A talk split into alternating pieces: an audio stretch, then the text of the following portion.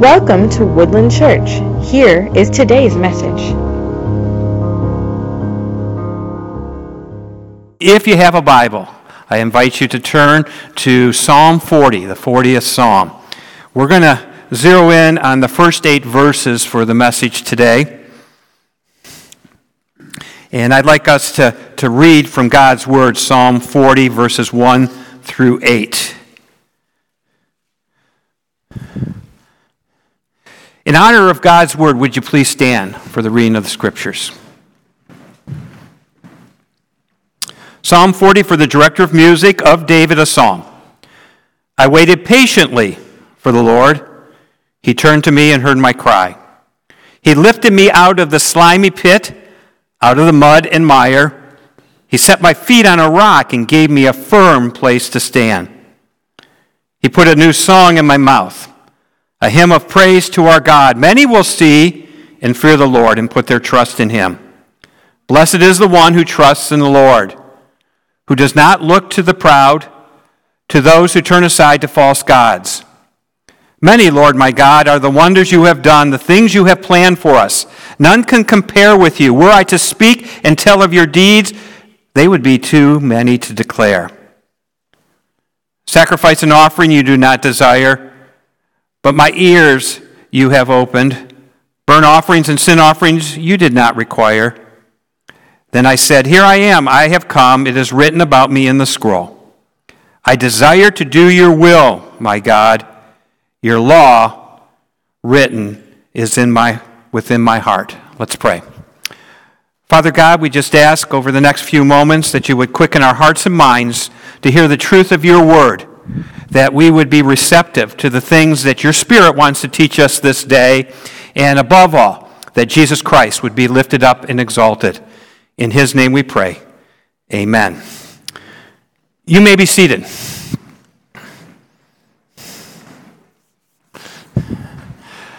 One of the hardest things to do in life is wait. Just ask any child who's forced to wait for something that he or she really wants.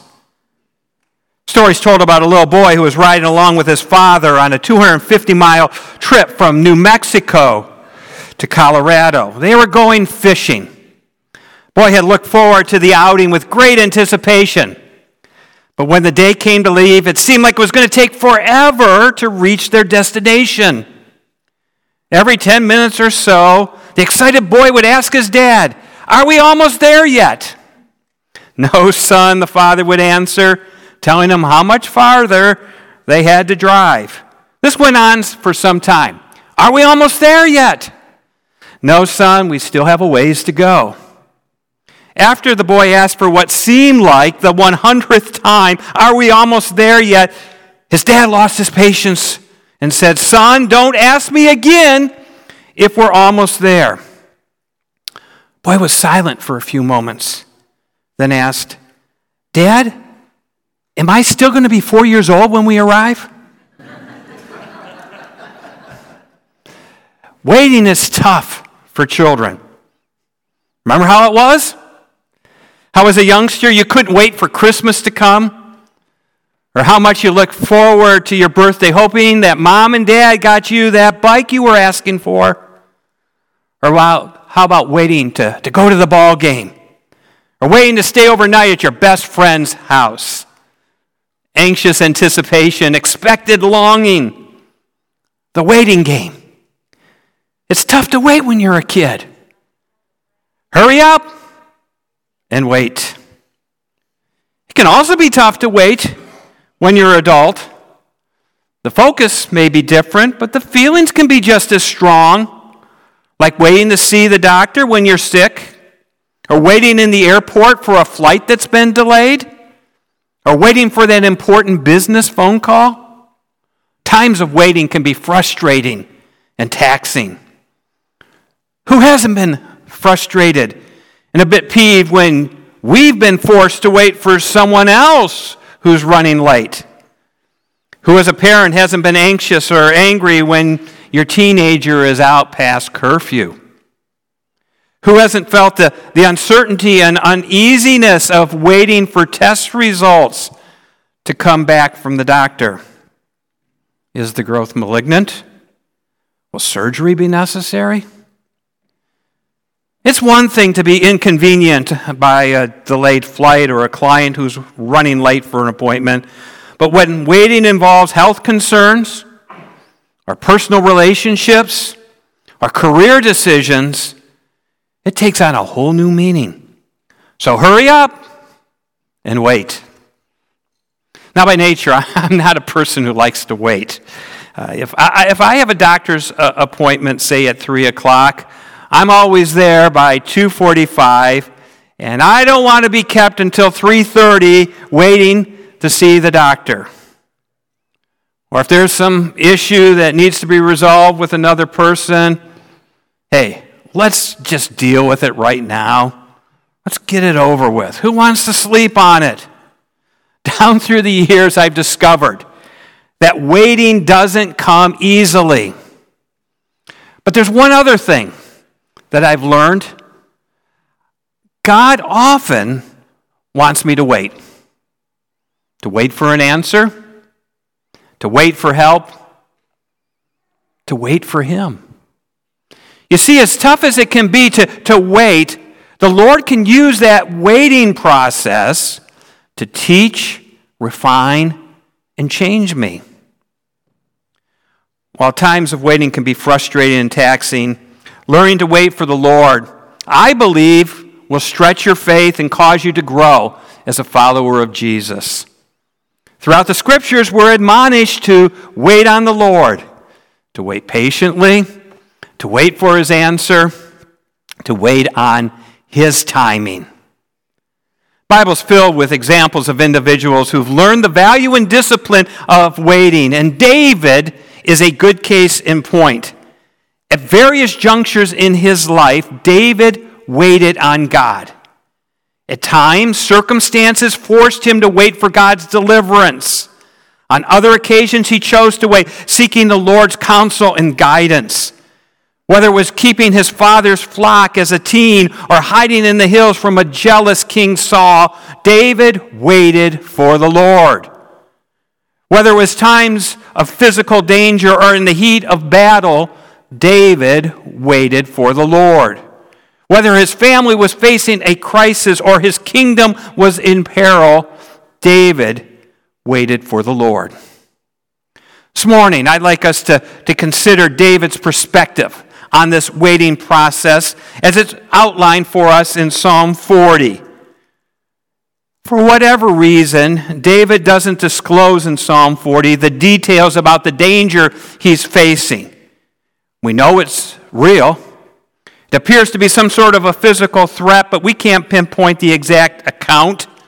With broad strokes, he paints a scenario in which he struggles to survive, but ultimately finds deliverance by waiting for the Lord. So, based on this psalmist's experience, I believe we will learn three truths about what it means to wait for the Lord. Friend, uh, you may be facing a situation today that has you baffled or frustrated or discouraged. Perhaps you have a decision to make or a person to deal with, or you could use a lot of wisdom and insight. Maybe you're coping with a, a, a physical problem or a financial setback. Oh, you know that God has the resources and the power to provide and you've prayed about the matter, and you've sought His will, and now you're waiting. Friend, let God use that time of waiting to teach, refine, and change you more into the image of His Son, Jesus. So let me share with you three truths that help us wait on the Lord. Here's truth number one waiting for the Lord teaches us patience. It teaches us patience. And, you know, that's, that's rather obvious, isn't it? David declares for us in verses 1 and 2, he says, I waited patiently for the Lord. He turned to me and heard my cry. He lifted me out of the slimy pit, out of the mud and mire. He set my feet on a rock and gave me a firm place to stand. David waited patiently. Now, why is patience so important? Think about God Himself. Who better personifies patience than God?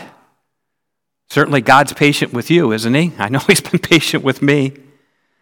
2 Peter 3 9 affirms the Lord's not slow in keeping his promises, as some understand slowness. He is patient with you, not wanting anyone to perish, but everyone to come to repentance. God, by nature, is patient. So, when you make the decision to exercise patience, whether you realize it or not, you're exhibiting a bit of godliness you're also exhibiting love. 1 Corinthians 13 proclaims that love is patient, love is kind. Patience is a reflection of God's character and a revelation of God's love. It reflects his character and it reveals his love. In Psalm 40, David's patience will pay off. He says, The Lord turned and heard his cry. The Lord lifted him out of the, the slimy pit, rescuing him from the muck and, and mire. In the rugged hill country of Palestine, David may have fallen into some sort of a ravine and injured himself. We don't know, but maybe he's alone, immobilized. So he prays and he waits. And God comes through.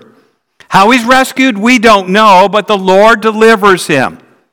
It's interesting that when David says, I waited patiently for the Lord, he also says, He turned to me and heard my cry. Some translations read, He inclined unto me and heard my cry. That verb turn or incline literally means to, to stoop or to bend down. And it gives me the picture of a parent scooping or stooping down to help their child who's just been hurt. I remember when our, our son Matthew was just a toddler, and we were living in Bay City at the time, uh, uh, pastoring there, and he was in the church nursery one, one Sunday morning. Now, when he was little, he was very rambunctious and that, and he just loved to run around and, and, and play. And during the, during the service, he was there in the nursery running around, and as he was running, he kind of tripped and he fell into the side of the door there of the nursery and he split open his forehead. Now, I was preaching at the, at the time, so the, the, the ushers had to find my wife, Kim, got her out of the service, and took her over to the, the nursery so she could attend to our son. Uh, Kim rushed to the nursery where Matthew was, and his, his forehead was bleeding, and he was just crying his eyes out. A worker had been trying to comfort him, but when he saw Kim, he wanted mom. No one else was going to do. So she just, she just stooped down and scooped him up into her arms. As far as he was concerned, everything was going to be okay because mom was there. Of course, family had to go through a little bit of waiting because we ended up taking him to the emergency room where he got several uh, stitches. But when mom came, in his mind, he knew everything was going to be okay. I love that picture. The picture of a parent stooping down to help her injured child. And I think it gives us a glimpse of how our Heavenly Father is reaching down to us in our time of need. He cares about your problems. You believe that? He wants to heal your hurts and answer your prayers. But sometimes, part of the answer means you have to wait. you have to trust. You have to lean on Him. That's why you need to be patient. After all, He's not finished with you yet. Whatever the issue or problem you're confronted with, as you give it over to God, you're making this commitment to be patient for His timing and His answer. So wait patiently for the Lord. Let's continue in our passage. Go down to verses 3 and 4. There's a second truth that's revealed, what we can learn during the waiting process. Notice what David says there. He says, He put a new song in my mouth, a hymn of praise to our God. Many will see and fear and put their trust in the Lord. Blessed is the one who makes the Lord his trust. Put a new song in my mouth. Oh, I appreciated the worship. Katie and the team just did a fabulous job this morning, didn't they? Just helping us, uh, ushering us into the presence of God as we lifted our voices in praise and thanksgiving. Here, David is uh, displaying for us an attitude of praise and trust. As he waited patiently, he was able to live confidently. And so here's truth number two. Truth number two waiting for the Lord builds our confidence. It builds our confidence. Why the psalmist affirmed his confidence in God's ability after being delivered, being rescued. You know, he needed plenty of it during this whole ordeal. Confidence, by definition, means placing your reliance in an object or a person, and it includes trust and conviction.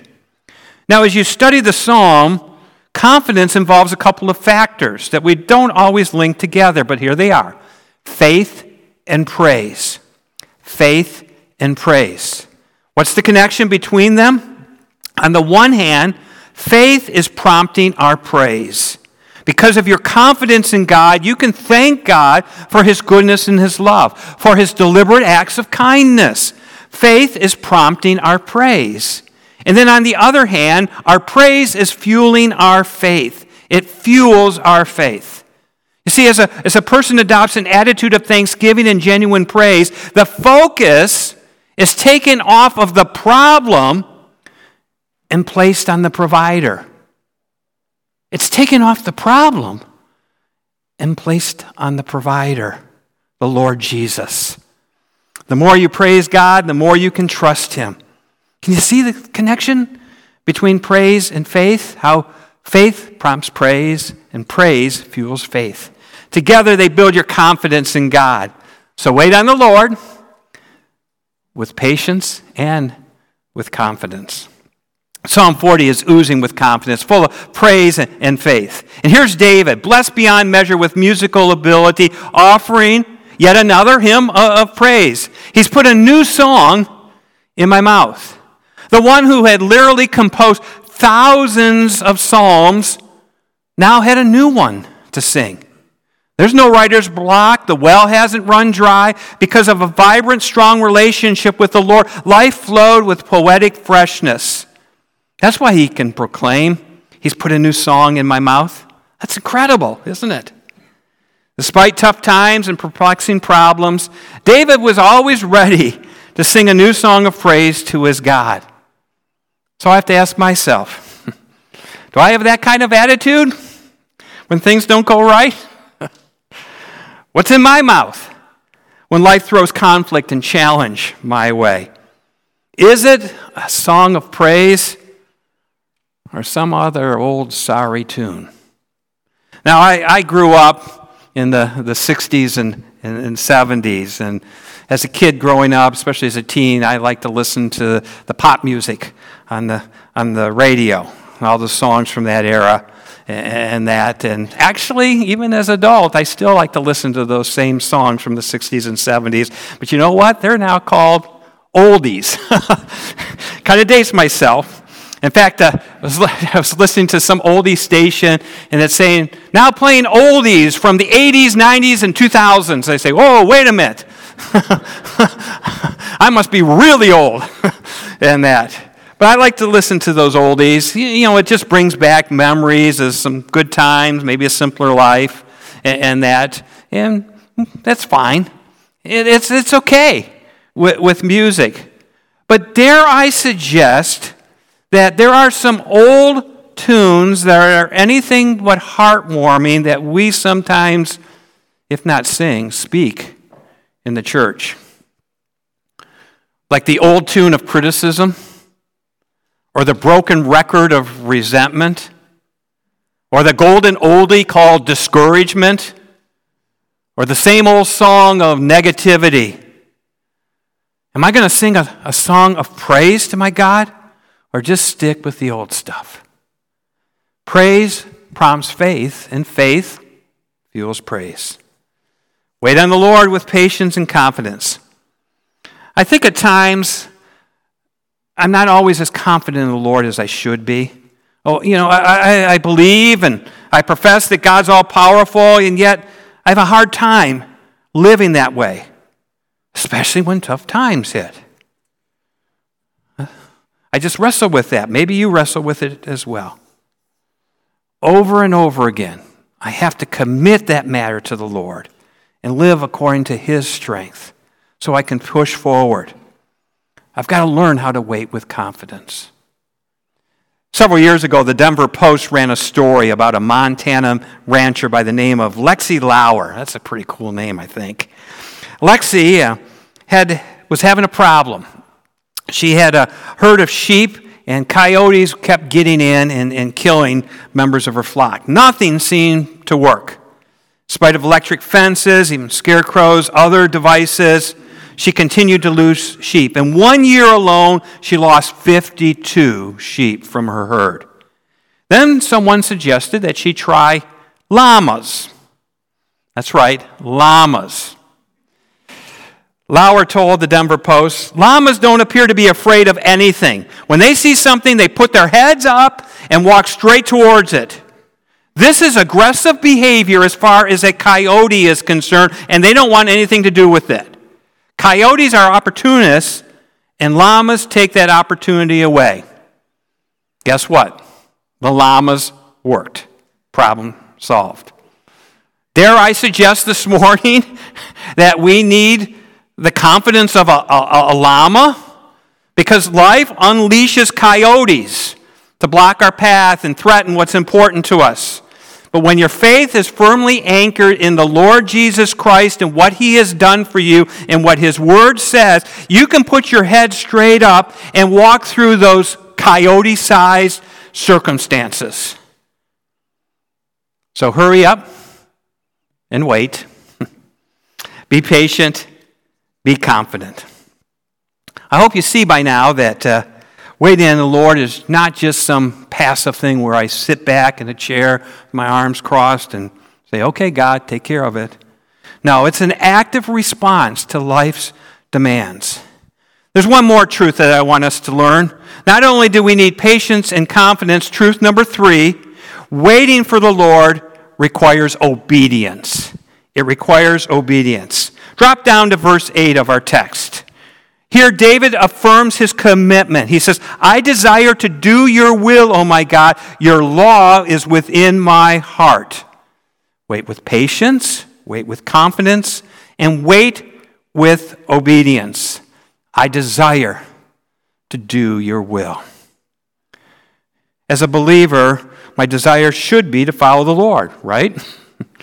and desire will mean nothing unless I carry that out that commitment with obedience. Now, it seems rather obvious that we cannot expect God to bless us and to answer our prayers if we choose to live contrary to His Word. Yet people try to do it all the time. Sadly, there are just too many examples of inconsistent Christianity that come to mind. Like the, the successful Christian businessman who's known for his generosity and community service, but he fudges the company books to avoid paying taxes. Or the popular minister who eloquently espouses the Word of God Sunday after Sunday, yet in private is addicted to pornography.